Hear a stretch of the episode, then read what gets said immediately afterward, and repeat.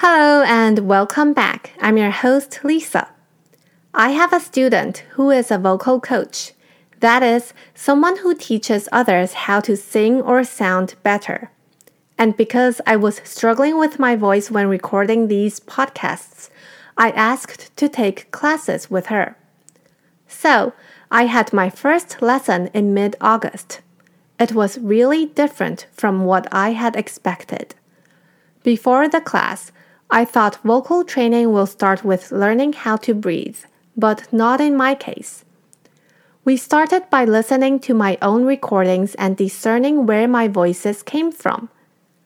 It was a hard job at first, but I gradually heard the difference between a voice that resonates at the back end of the head and that at the front. It was a whole new world for me. Well, not really. I used to tell my own students to put out more intention when they speak, and what I meant was just this. Only I didn't understand the whole thing and couldn't explain it that clearly.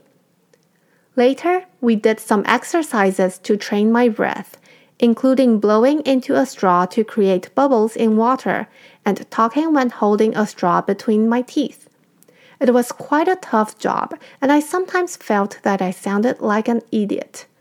But at the end of the class, I could hear that there was an obvious difference in my voice.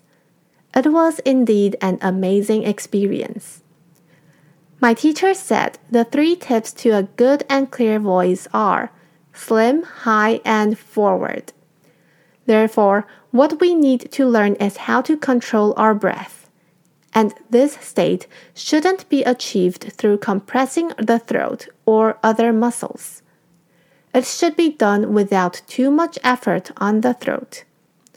Finally, she explained that when it comes to vocal training, the human body is the instrument used to produce sounds.